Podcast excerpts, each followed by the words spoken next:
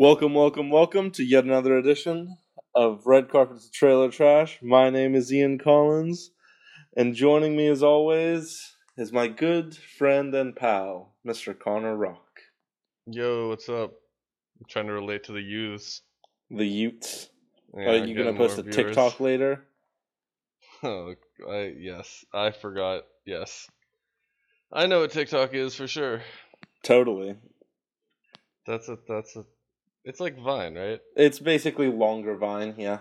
No, it's whatever. What happened to Vine? Let's It- start a tangent right away. What happened to Vine? It died because they c- couldn't figure out how to monetize it. Like the Vine stars were able to monetize it, but Vine itself couldn't manage to monetize, which is ironic. And then did TikTok swoop, TikTok swoop in and figure it out? Well, TikTok is actually I'm like seventy percent sure that it has it's like a Chinese company that's just doing this for surveillance. what? Seventy percent? Uh, maybe that's a little high. I'm like fifty percent sure. The other I'm like one hundred percent sure that it's they're just like spying on Americans, but it could just be like a company that's selling the data for it. But I think I saw somewhere that it's a Chinese company that's trying to get facial recognition data. Oh shit! Well then, I'll have to delete my TikTok that I totally have exactly. because I'm I'm hip with the youths. Yeah, the social media age, that Snapface and Twitbook or something. Oh, that's too, it's too much. It's too much. That is a that is a Bill Belichick reference. What the hell did did he say that? He's he is he he's very dry in his sense of humor apparently, and so he actually says that when people ask him about like how he he's been asked multiple times about like how he deals with new younger player and relates to them and like people posting stuff on social media and that's the sort of stuff he says. I think Snapface Yeah. is his most common one. I like Snapface. That's okay. That's all right. So uh yeah, how's uh how's your week been? How was uh your President's Day weekend? Uh, it was it was nice. Uh, I didn't do much at all. Uh, I just sort of I I did some laundry. Um, Oh, oh yeah, I just wanted to sit back and wallow in my singleness. Apparently, okay. Well, that's you know that's that's all right. Sometimes you gotta. did did you do anything special for Valentine's Day with your better half? Oh yeah, I forgot that it was that. This happened that weekend too. I'd like to Um, point out that you thought President's Day before Valentine's Day. which is how I'm- short your memory is because Valentine's Day is literally three days ago. Ah, It just feels like so long ago. I don't know. We didn't drink a lot this weekend, so it went slowly. Um, except for on Valentine's Day. That might- over- that might mean you have a problem, Connor. well, let's not think. It's, it's fine. Don't worry about it. We went. Uh, we went to the brewery next door, and they did like a thing where a food truck came and catered like a six-course dinner that was paired with their beers. I'm And- still upset that I didn't get a chance to try that food truck. Yeah. Uh, yeah. It was that. It was that one too. The wake and bacon. Um, it's Sounds so good. Delicious. Yeah, all the food was amazing, and then the beers were good and strong. So yeah, Friday night we got a little little little food drunk, and then uh, drunk drunk. And then we didn't drink the rest of the weekend. I've been like running and shit, and just I don't know how people would live this sober life. Uh, very slowly, apparently. yeah. Uh, but I'm I'm glad to hear that you exerc- You've also been exercising. I've been exercising, as I think we discussed previously. Not sure if that was on the ec- on the podcast or not, Well, but now it is. I, yeah, I don't remember either. uh, but yes, we we do have conversations, not on the podcast for those listeners. We don't we don't always just say let's leave it leave it for the podcast. Unless we're talking like five minutes before we start the podcast, in which case we might might do something like that. Which is usually me just yelling about movie trailers. you Yes. have to be like, "Hey, we're about to do this." this is down." literally why we are here, why this phone call has started. Uh, speaking of yelling about movies, do you want to tell everybody what we're talking about? Perfect. So, yes, this week we're going to do a bit of a delayed Oscars reaction. Uh, give Connor the credit he's due. Uh, we're also going to have uh, a little bit of a discussion about Sonic the Hedgehog and Fantasy Island. Uh, and then we're going to look ahead to Call of the Wild, Emma, and Brahms, The Boy 2. What a riveting time. Yep. It's So- it's it's jam packed this week because you know what? We care about our listener. I don't know if we have a listener anymore. I think they may have left. They gave up on us. Eh, can't really checked- blame them. I haven't checked the analytics in a while, but that it hasn't. Who knows? good. We may have. I need to actually start plugging this on my on my Fade the Public podcast. Yeah, Uh, that'd be nice. But hold on, are we on are we on iTunes yet? This is No, we're behind not on iTunes or Spotify yet. And okay. That's something we need to we need to look is. into, but we will look into that not on the podcast. Let's So- just do a podcast about us figuring out why this podcast sucks, and then we'll just be like, "Oh, it's it's a self-answering question." it's uh and that's uh that's what feeds into our self-loathing. but But uh, what, what, do, what do you want to talk about first? So let's start with the Oscars. So uh, I'll admit I've never done an Oscars pool sort of pick before, and boy did it show this time. I I very much overestimated 1917, and very much underestimated uh, underestimated Parasite. Also overestimated Once Upon a Time in Hollywood. yeah, Uh, those were the two you were like ready to I was by. I was hammering them because one, they were the ones that were winning uh, a lot of places like earlier in the awards season, and I'm. It's one of those situations where I'm not upset that Parasite won. I just disagree with it. Um, and I do have a bit of a rant about how I don't. I don't. I think I may have discussed it before, but I don't appreciate like the message that Parasite sends. Your and- your your theory is or your your stance is that it's very like it frames poor people in a bad light. Yes, it, it frames them in a horrible light. Basically, like all poor people are sociopaths that don't know how to behave in society because they are poor, essentially. I Because gotta see they- this movie. Yeah, no. So I don't want to get like too in the weeds about how how or why or the plot because I don't want to give away what happens. But well, just so what what I know of it, and I think we can spoil it on the show a little bit. I mean, but it's a, it's about like this family that's slowly integrating themselves into another family. Yes, so it's a it's a lower class family who's I think only the daughter has a job anywhere and she works at like a phone bank. Like telemarketer sort of thing. Oh, Uh, and the the parents can't seem to find a job, although they've had odd jobs here and there, and the uh, the son can't seem to find a job, and so it starts off. Opening scene is them like folding pizza boxes for a local restaurant, so that they can make like a hundred bucks or something. I don't know uh, Korean currency, so I can't tell you. Uh, but just one of the first things that gives away how terrible these people are is that these are pizza boxes. So like it's it's food containers. That's what these are. yeah. And while they're folding these pizza boxes, like a fumigator that's walking around to sort of uh, clear out rats and like just infestations from the street is is spraying his gas. And they have an open window and the daughter asks should i close it? And the dad says no we could use some of that in here to kill some of the bugs and and like rats and stuff in here. Leave it open. So one they're stupid. Uh, and two they're clearly poisoning people that are going to be using these pizza boxes. That's something that people uh, is not revisited at all in this movie.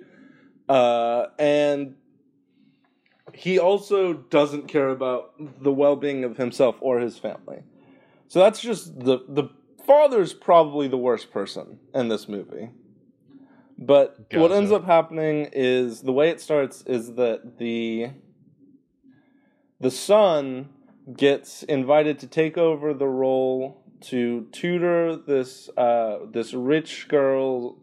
Uh, her father's like an executive for a tech company Okay. and he's te- he his friend has been is, goes to college and has been tutoring this girl in English and he's invited the probably the closest thing to a protagonist but it's more of an ensemble cast and he's like it's fine we'll just you just have to lie to her tell her that you go to college you you've taken the exams before you know English better than a lot of people it'll be fine so like it, it starts off like this isn't this isn't that bad. Like I I don't see much of a problem. He's teaching her English. But the reason he goes to this guy is because the college friend wants to ask this girl out once she comes of age, which one, that's just like a really creepy Yeah, that's not that's not great. That's not that's not great. that's not Uh, an upstanding plan. Yeah, don't worry though. The guy who replaces um uh, the reason that he wants the ma- the protagonist to take over is because he doesn't trust his college friends to not try and hit on and sleep with the girl. Don't worry though, because the protagonist ends up doing that anyway. Okay, well, good at least. So not only is he sleeping with a girl that's underage, I'm not sure like how close in age they are, so I'm not sure how bad it is, but it's not ideal. And uh, I I don't know if they actually sleep together, but like he clearly is intentions of stealing this girl out from under his friend, which we can argue about whether or not that's good or bad on what level because of how weird it is in the first place. But move on from there then he gets his sister hired as a fake art psychologist as a, a fake art psychology tutor which is much worse What? because she doesn't know art psychology and so they're basically just stealing money from this very like naive foolish gullible woman that's married to the tech executive Okay. and even at that point, it's like they're poor, they need the money. That's okay. Then they get the driver fired, which is when this just spirals. They end up getting a driver fired so the dad could take over there, and they get the maid fired by triggering a an anaphylactic response by shave like putting an allergen near her that causes her to break out into hives and like stunts her breathing. So they basically poison a woman who has done nothing to them so that they can get their mother a job as the maid for this family. And then did the dad take over as the driver? Yes. So then they all just have, and there's only the four of them, like, or are there more than four? Those are the four. But Okay. then I don't I'm not going to go into much more, but there's even worse things that happen. There is a twist that comes in that sort of catches you off guard. That just makes it look even worse for po- mm-hmm. makes poor people look even worse. And then the ending especially makes poor people look bad. And essentially the message I get away from this is that poor people are e- can't be trusted because they will scam you for whatever money they can get. They're selfish and don't care for anyone but themselves. And the only thing, uh, and the rich are essentially just too naive and too trusting of the people that they hire. That is the message that I took away from this movie. Which I mean sounds like a fair point, but no one else has talked about this. No, instead it's the people have like pla- like applauded and uh, talked about how great of a discussion of class struggle this is because it talks about how the how the poor need to do this in order to survive and that otherwise they would end up starving. And I just don't see where the movie makes that statement. In no way am I is it suggested to me that these people would behave any differently once they have money. I have no indication that that's the case. Meanwhile, the the rich people, the worst thing that they do is that they're not polite. They're not like sensitive enough, and they're somewhat. They're like slightly condescending, which I realize that that's not good. But when you're comparing it to people that are literally committing crimes, getting other people fired, their lives potentially ruined, and people end up getting killed because of their behavior. No, I don't think that this is a good discussion of class struggle. The only thing that I agree with their analysis on is the fact that yeah, is that it portrays the rich and upper class as naive to the struggles of the of the lower class, which is something that I can agree with most certainly. But was it a good movie? Yes, it was a very good movie. okay. I would probably honestly it might be my third favorite movie from the year. I'd have to double check, but it was it was up there. It was a really good movie. Um, but I still think 1917 was the best, and Once Upon a Time in Hollywood was the second best. Uh, just just because of the skillful acting and just the directing was excellent. I also don't know why Bong Joon Ho got Best Director. I didn't see anything that sort of stood out as why he should be Best Director. I understand Best Writer because uh, Best Original Screenplay, and obviously Best Foreign Film, which is now Yeah. has a new name. Um, but then Ford v Ferrari managed to take home two technical awards, which made me happy. Um, the technical awards are always sort of up in the air. It's it's so hard to gauge what's going to end up winning those. Uh, 1917 did get a couple of awards. Uh, acting categories went to exactly who everyone expected. Jojo Rabbit snuck out, I think two. They managed to get two, um, two awards in the night, and I was really happy about that. Taika Waititi won for adapted screenplay, and I was very happy with that because I love Jojo Rabbit. Yeah, I'm still trying to see that one. It's only like you can't rent it yet. Really? Yeah, it's out on digital, but only like to buy. As of, Oh. I mean, checked on Saturday, Friday. I don't remember. Who? Def- definitely worth the four dollars to rent it though. Yeah, I, I that, I'm gonna as soon as I can. Um, who won? What won best original song? That was the the the one that we picked the the Elton John song. Rocket Man. Okay. Yeah. Cool So- beans. so- Because I, I hadn't heard about that one. So if I if I'm not mistaken, I believe that you actually ended up winning by picking at random.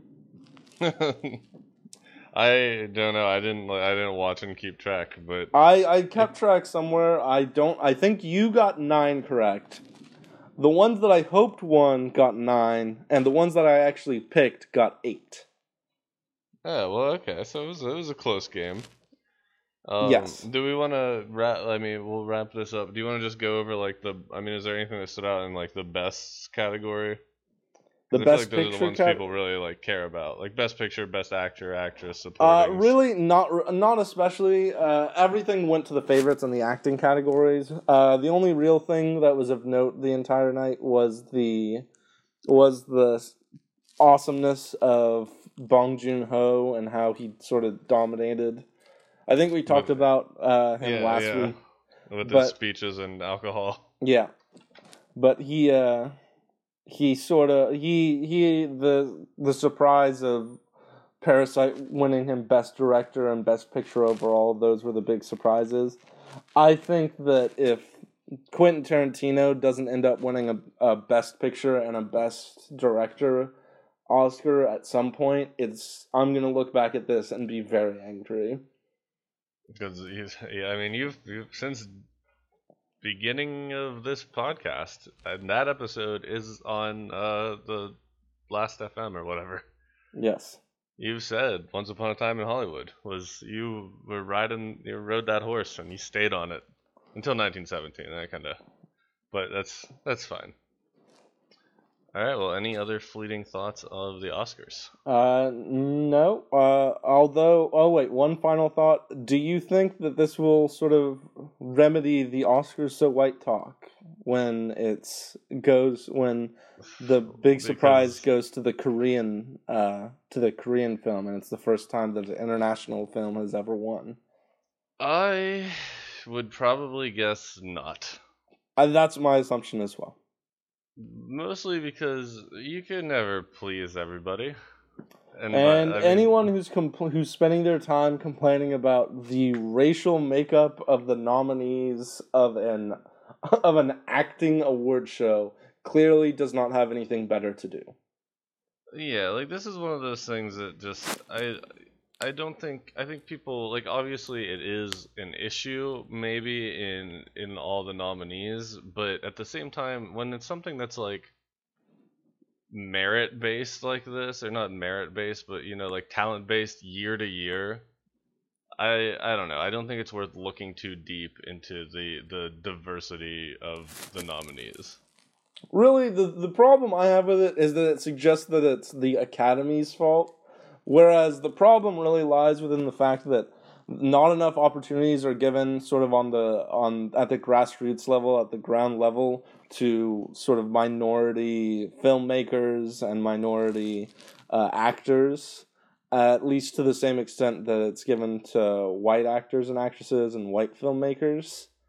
Yeah, Uh, I mean this and so more and so if you don't get the like the opportunity to start, then it's much harder to reach the point where you're the lead actor, the lead actress, where you're the director, you're the writer of an Oscar pick, that sort of stuff.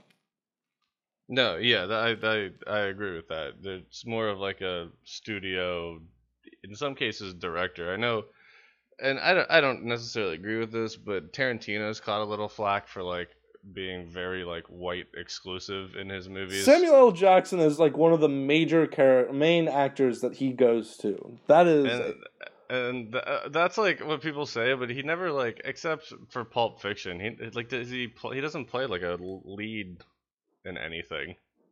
so. Yeah, I mean, I'm not saying this is my stance. I'm Jamie Foxx played like- in Django Unchained as the as the titular character. Yeah, I'm not, I'm not saying it's a great argument, but like I know that things like that are what people's arguments are. But I, yeah, I don't think it's the Oscars' fault. Like it's not the Academy that's snubbing people of color. I mean, the- I, the the real question to be asked uh, of people that are critical of the Oscars so white is which which people of color would you have wanted nominated in the in the place or and that sort of stuff. And the only names that were really put forward were Lupita Nyong'o for Us, which she lost out mostly because of the fact that Us was so earlier in the year and people had probably forgotten about it, and it wasn't uh, as critically acclaimed as Get Out was. yeah, Whereas the and just looking at the other one, like there was a suggestion that the farewell would end up getting a chance, but and Awkwafina would get some nom- some recognition, but there was there wasn't even a discussion of um uh of a minor. I guess Antonio Banderas was nominated. Is he Spanish or is he Latino? I, think have no he's idea. Mexican, isn't he? I don't know. So, No idea. but as for act- African American actors, I'm not aware of any any actors that were suggested to be nominated in this instead uh, of the people that were for supporting actor and and lead actor. So I'm not sure what people were wanting. That could just be the theme of our times. I don't know what you want, Yep. but you're mad. Okay, let's uh let's move on to uh another topic from this weekend. Probably the biggest surprise of the weekend was Sonic the Hedgehog. One, let's talk about my boy Sonic. Two, this is another instance of I don't know what you want, but you're mad. What are people Uh, mad about for Sonic? People are mad that gamers, quote gamers, And uh, I think to call someone who went to see the Sonic movie a gamer, or to call someone who plays the Sonic games a gamer, is a bit of a stretch. That's that's a they're far more casual gamer than someone Yeah. that you you that people that actually are gamers are more people that play uh Literally, not. My mom played Sonic on a Sega Genesis, like when I was growing up. Like, so that's what I associate Sonic with. I'm sure there's been a bunch of games, but anyway, people are mad because gamers are anti-feminist and homophobic for some reason because Sonic did better than Birds of Prey. is that a That's thing a- that people That are is a saying? legitimate thing I have seen multiple Birds of times Prey, on the I internet. believe, and let me let me check to make sure. I believe that was an R-rated movie, whereas Sonic Yeah. is a family-friendly movie that also appeals to nostalgia. Yeah, but it's sexism. So, and that because that's the argument they bring out every time. This like, first of all, Birds of Prey, the formula was all wrong. They even changed the title now to hope it, it to help it do. I better. believe now the the theaters are calling it Harley Quinn Birds of Prey. Yeah, and I got like you, that's not gonna help your movie. You like you just Suicide Squatted it. We were over this last week, but you you can't. It's the same thing they did with like Ghostbusters and Charlie's Angels, where the like whoever greenlit the movie was like they heard like girl power and then was like that's it. We don't even give a shit about the rest of it. Don't worry about the cast or don't worry. Well, I probably not the cast. Don't worry about the plot don't worry about the the coherency don't worry about the acting don't worry about the script just that's it and then they blame sonic gamers being uh sexist Well, the cons- well, one big problem is that Sonic the Hedgehog is a better movie than Birds of Prey. Th- that you're a sexist now for just for saying that. That's not the reason I'm a sexist. Um, but i mean i didn't see it you saw it yeah tell tell us a little bit about it we can so by no means is this a complicated uh complicated topic and i'm not as familiar with Son- the sonic games as i am with some of the other ones. So i don't know like how accurate it is that he's like an alien or that he can use rings to teleport sort of thing. I So- mean in the games i don't think he was ever mentioned as an alien. But he could be because he's a bipedal hedgehog. Yeah and But- you like jump through rings at the very end of stuff to take you to like the next level but it wasn't really okay like, then the that that checks out then doctor strange-esque bullshit that's going on yeah i don't know but continue sorry So that that sort of checks out. Um, like the plot actually made sense. It wasn't overly complicated, but it made perfect sense. The motivations of the characters made sense. The reason that they ended up joining together made sense. It wasn't forced at all. It seemed completely natural. Uh, James Marsden was fine as the lead actor. Uh, I found the Sonic the the whoever the writing for Sonic as a character to be like somewhat annoying, somewhat irritating, but also rather amusing. It seemed fitting for someone who's basically uh, written to be a teenager. Uh, as, as as a character is essentially just an alien te- hedgehog teenager uh, that's Yeah. lived in isolation for the last decade, and so there's a bit of angst. So it sort of makes sense. Um, Drew uh, Jim Carrey did a great job as did you gonna Dr. say drew Robotnik. carey Almost did, yes. that would have been a whole different movie i think he could have done it Oh, probably. Yeah, you could have just gone. Up. But yeah, sorry, Jim Jim Carrey was good. I I heard exactly what I heard was like the movie's pretty predictable, but it's fun, and it lets Jim Carrey like be Jim Carrey. Yes, it his overacting is perfect in this. There are some scenes where he's basically just sort of dancing to music or doing like virtual reality and just kind of basically looks like he's just fucking around as if he was just told to just do whatever wild motions he could come up with and they just throw in stuff behind him on the green screen. And it it worked. Um like it was he played like an uh, a condescending jackass that's incredibly intelligent and has uh, a great understanding of drone technology, which makes perfect sense with Robotnik. Like it all checks out. It all it, it all stays relatively true to the to the like source material while also taking it in a, a different direction. Which you'd absolutely have to because no one wanted to watch an hour and a half of a hedgehog running through loops, freeing woodland critters to get to like a crappy boss fight. Yeah. Which is, I think, the formula for all the Sonic games. I could be wrong. I haven't played it since my childhood.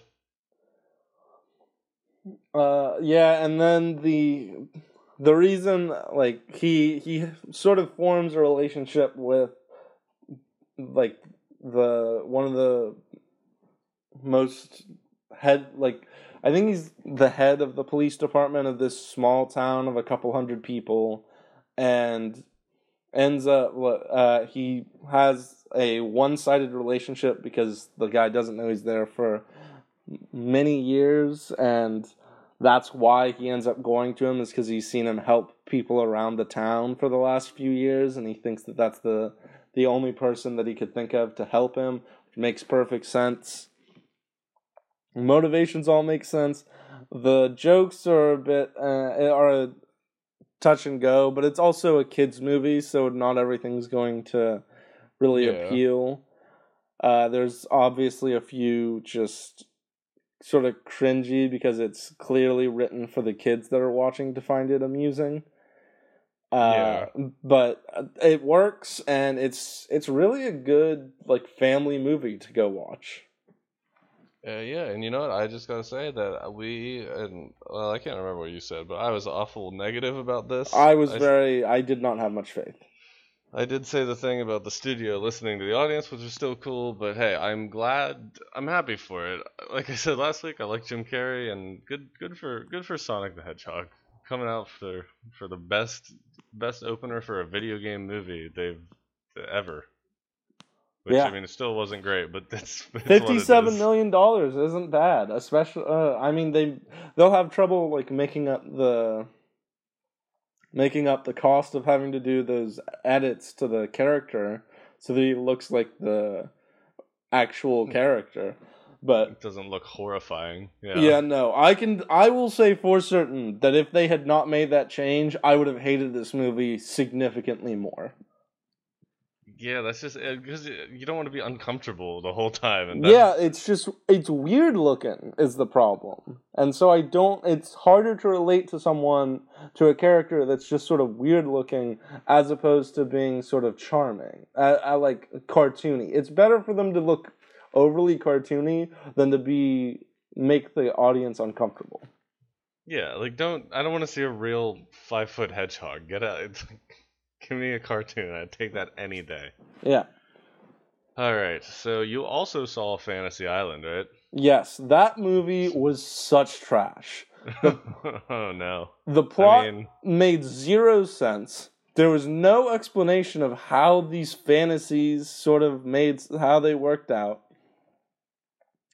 There was no explanation about it, it they tried to explain it away towards the end it's like why did you uh like there's a um, you're not going to see this movie and you won't enjoy it if you do. One of the main characters ends up being sort of the person responsible for the danger okay. and one of them ends up saying, "Wait, then why did you help me?" And there's no really good answer for it. It makes no sense. Uh, the fact that people they survive certain things that happen but don't survive it's just illogical to the point of frustration Oh no. Okay. which is like there's a there's a certain level of disbelief that you have to deal with but just the idea essentially what uh, what it's excused with is the first act of the movie and the behavior of one of the characters is that sh- they were acting they were acting the entire time and that's why that's why they did it in spite of the fact that they're talking as if No one can hear them because there's no reason for anyone to hear them. And so their their monologue that they're voicing out loud so the audience can hear it would not sync up with their motivations whatsoever at the end of the movie. Not to mention the idea that the motivation makes any sense is ludicrous. And then there's the fact that there's only like two people that even die in the movie. Wait, really? Out of like the cast of seven, five? So it ends up like uh, Merle from The Walking Dead ends up being in there, but you can see that he's going to die because he's not even one of the main characters. And then, I guess, uh, I guess technically three of I. It's honestly, it's such. A, it makes no sense in such a roundabout way that I think two of the main characters end up dying, but one of them is three of the main characters end up dying. One of them had turned out to be the villain. So I replaced her with this other girl that ended up being dragged there. And then Okay. there's also the and then one of the people that had died gets brought back to life What? by the island because his brother wants him to be brought back to life and so that he uses his fantasy that as his fantasy This just sounds like a giant train wreck. Because it is a that was giant even train like wreck confusing to listen to. I, I don't know how to explain it because it is such garbage it was it was the worst movie i've seen in a while But, it wasn't I mean, scary either. That's another big thing. There were like three jump scares. And the only interesting thing about the movie was why is this happening and how is it happening? Those are the two things that were interesting about the movie and what kept me paying attention. They didn't answer how, and the way they answered why was bullshit. I hated this movie with a burning fucking passion. All right. Well, I don't. I don't think we're gonna need to explicitly say what you're rating it. So We'll get to that at the end, just because it's sort of a requirement. But yeah, let's go ahead and uh, move on and talk about some trailers. so let's uh, let's start with Call of the Wild. Oh. All right, so this is the second or the the first of two trailers we'll be talking about that are based on books. Fun stuff. This is obviously Jack London's Call of the Wild, and I okay. So after I watched this trailer, I've found myself asking a question I do all the time when I watch trailers for this, and it's like I can't. Is this a kids movie? I can't tell, and I think that maybe I just don't know what a kids movie looks like anymore. So I had that moment of like self reflection today. So I think it might be, but also like I, I don't know. My my takeaway was like I'm sure the story will be fine. It looks okay. I like Harrison Ford, but I'm not really sure he's like bringing it to this. It doesn't look like he's in it. Um, but the biggest takeaway was like the CGI just doesn't look great. I don't like the kind of Scooby Doo nonsense, like super personality facial features they're given to this dog. Uh, yeah. Other than that, I don't know. I don't have a whole lot to say. Yeah, this is definitely a family movie. It's rated PG. It's supposedly fine, essentially. Uh, Harrison Ford doesn't look super interested in playing the role that he's he's playing. Uh, and then I'm just this CGI animal bullshit is I'm just tired of it at this point. I don't find it interesting. It was cool whenever they started it with back. I think the Jungle Book was when they really started to use it. Although some Yeah. might argue that Scooby Doo, the live action version, Well- was how they started it. Yeah, but I mean, this is like where the one the the animals actually look like the Jungle Book made the animals look like legit real. Like Scooby Doo was obviously CGI at the time, but this one seems to be taking a step back, and I guess it's just because they didn't have the budget. You know, they don't have Disney backing it like they did the Jungle Book did. So I I, I don't know, but I, I agree with you. I um if it's if you're gonna do it, you have to do it really really well to the point that like I can't tell it's CGI. Otherwise, it just kind of looks goofy. this is just one of those like it's it's a family friendly movie. I'm not familiar with it because I've never actually read The Call of the Wild. I just No, I haven't either. I just don't care. I don't know what this movie's going to. It's basically about a man and his dog uh, that he takes in sort of reluctantly, and he. Okay, so Buck is a big-hearted dog whose blissful domestic life gets turned upside down when he is suddenly uprooted from his California home and transplanted to the exotic wilds of the Alaskan Yukon in the 1890s. Yeah, and then they like have an adventure. Yeah, I just I just don't care. This might be a good book, but I just it just doesn't interest me, and it didn't seem to be very interesting to Harrison Ford in the film. So No, yeah, I absolutely agree with that. Like watching him in the trailers, he just looked like he wasn't really into it. yeah, so it I'm it looks fine is basically what I'm going to say. It's not going to be Yeah. something. It's not going to be something that I look forward to seeing, and it's not going to be something that like I would dread seeing if I were told that we were watching it. Yeah, I, I think that's fair. I agree with that. That's it, it's a it's a movie. It is. And uh I guess we'll see how it turns out. Up next, we've got Emma. What did you think of Emma? Okay, so this is the second of the movies based on books. This is Jane Austen's Emma, I believe. It is indeed. And I didn't know of the existence of this book or the first Emma, which was like apparently a Gwyneth Paltrow movie back in the 90s, 80s. I don't remember. But uh, I I don't know. The trailer didn't give off a whole lot. I it's I guess it's a story about like young love and the weirdness of being like courting in the 1800s or whatever the hell it is? Because it's supposed to be a comedy. Yes. and uh, I I don't know. I have I have honestly like barely anything about this movie. It looks like it could be okay. It doesn't necessarily interest me but I like I if I see, it's kind of like what you just said about Call of the Wild. Like if you were like we're gonna watch this movie I would feel probably more optimistic about it but like pretty middle ground like I don't really I don't know what it's about I don't know what to expect I don't hate it I don't love it I don't know. What do you think? I actually think that this looks like it's it's going to be rather charming and lo- like it could be very good. Uh, the fact that it's coming out in February sort of makes me a little cautious to go forward on that. Yeah. Uh, but it's just for an explanation. The The story is about how Emma is basically plays a matchmaker, but uh, also ends up sort of starting a relationship with someone of her own.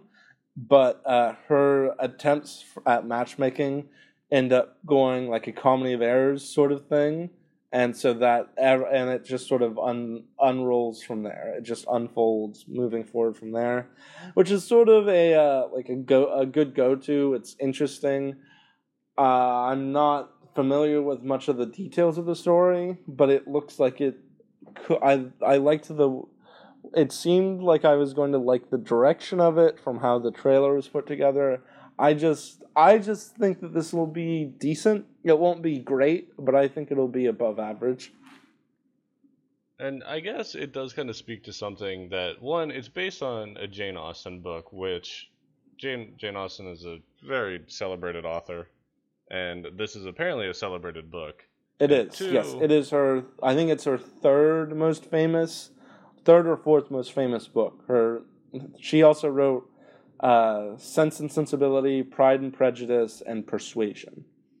Yeah. Okay. So well, it's got that going for it. It's got good source material, and also it's gonna be like fresh because it hasn't been done for 20, 40 was- years. was- Yeah, so that's like a fair amount of time for like a new version of a movie. You know, like a new, a different generation to see it. So I, I, I, I think you're right. I think it could be good, but uh, I stand by. It's not something I'd go out of my way to see, but it might be a pleasant experience. Okay, and before we move on to the last film we're going to be discussing, the last trailer, I have one question for you. Did you ever see Yeah. The Boy? I did. Okay, so we can have this discussion then. Yeah, Uh, so Brahms, the boy two. What did you think of this one? I am so pissed because th- what the fu- like you did you see did you see the boy? Uh, I'm not sure if I saw it, but it, I like it was one of those where I I didn't care enough to see it, but I wanted to know what like the twist was because there was clearly a twist. Yeah. So okay. I I looked up its plot synopsis on Wikipedia. So real quick for anyone who's listening, any one one specifically who's listening, um, the boy, original boy, was about like this nanny governess, I don't know, whatever you want to call her, who gets called to this like old estate to watch over this boy, this young boy, while their his parents, grandparents, I don't remember who, go on vacation, and then she they like take her around, give her the rules of the house, and then she meets Brahms, who's a doll, and she's like, "What the fuck?" And then th they just they fucking leave, and they go put stones in their pockets and walk into the ocean. And so like the whole buildup of the movie. Is I love like, how you just you just sort of breeze past the fact that they kill themselves by drowning. yeah, whatever. It's fine. They're out of here. I'm trying to do this quickly. So then the whole buildup of the movie is like, oh, it's a spooky doll movie. Like he's moving around. He's where she she. spoiler spoiler alert! This is about to delve into explaining what the twist was. Yeah, they're making a sequel for it. It's time if you haven't seen the first movie. This is, but yeah, spoiler alert. So he it's doing spooky doll stuff the whole time. You know, like it's it's moving around. Things aren't where she put them. Like her shoes are gone. Maybe his shoes are. Someone's shoes are gone. I haven't seen it in a while. And it's all like this doll that she's like, oh crap, maybe the soul of this ten year old boy who she somehow finds out so, like died in a fire at the house or at the old house or something Yes. is in the uh, his soul is in this doll. So I got to actually do all the shit that they want so the doll's happy. And when she does the shit they want, the doll's happy. But then by the end of the movie, the like gardener or somebody she's like having sort of romantic interests in comes and they like end up breaking the doll. And when they break the doll, like the whole room rattles, like the chandelier's going, and then all of a sudden this mirror like explodes. And then from a hole in the wall behind the mirror comes a man who is fully grown Brahms, like wearing the mask. And it turns out like the doll wasn't possessed. They just had a lunatic son living in the walls the whole time who identified as a 10 year old boy through the doll. That's the boy. So that leads me to the question is what the fuck is the boy two? The doll was never spooky. But now he suddenly is because they want money. Fuck this movie. I am so I was so pissed when I saw this trailer the first time. I'm glad you brought this up or like put this on the on the docket because I've been wanting to yell about this for a long time. I actually no had not. sense. I had not seen the trailer until right before we started, and I the idea of the basis of it wasn't bad at first. The idea that another family moves in, they don't know any of the story, they just stumble upon the doll, and Brahms is still there. Is Didn't he die in the first one? No. Oh, okay. Well then, yeah, I could have got behind that, but it looks like they're very much making the doll. And I will, I could, I cut you off. Continue. Yeah, the the problem with it is that now it's the doll is moving its eyes on its own. It's moving its itself on its own. And at one point it looked like it spat like bats or something out at the mother and it's just uh, that doesn't make any sense. Like you've now turned it from being this weirdo that this psycho stalker living in the walls, which it's the same house because you see them running through the like the space between the walls at one point in the like there's a two second portion of the the trailer where that's happening. So it's the same house it's probably the same guy behind it but i'm curious to see how they explain what the fuck is going on with this spooky shit as you described it Yeah, and I guess they could be like, oh, well, those are just like, you know, visions or dreams. But it seems like there's too many of them that this doll isn't actually haunted or some shit in this one. And it just, even if they are going with like, oh, well, new family moves in and the guy's still in the walls, that's such, that's so boring. Like, The Boy was a great movie and it really didn't, it needed to just die as one. I because like they, I feel like they the the studio was like, well, we have this creepy doll and Annabelle franchise that's done so well, so let's just do that, but with this doll. And it just doesn't work the same way. Not that Annabelle should have worked, but it does. It's not the same, and you can't force it in. You can't force a square into a round hole. You know. If there's anything that I've learned from Hollywood, it's that you can force a square peg into a round hole. You just have to smash it over and over and over again and force feed it to the public, and they'll eventually fucking buy. I guess that's fair. And one last complaint I do have is like all the like the plot holes aside, every scare that the trailers have shown looks so like generic and just run of the mill carbon copy cut and paste spooky stuff to throw in your horror movie. I just I think this movie is going to be horrible and what's worse it will tarnish the first one.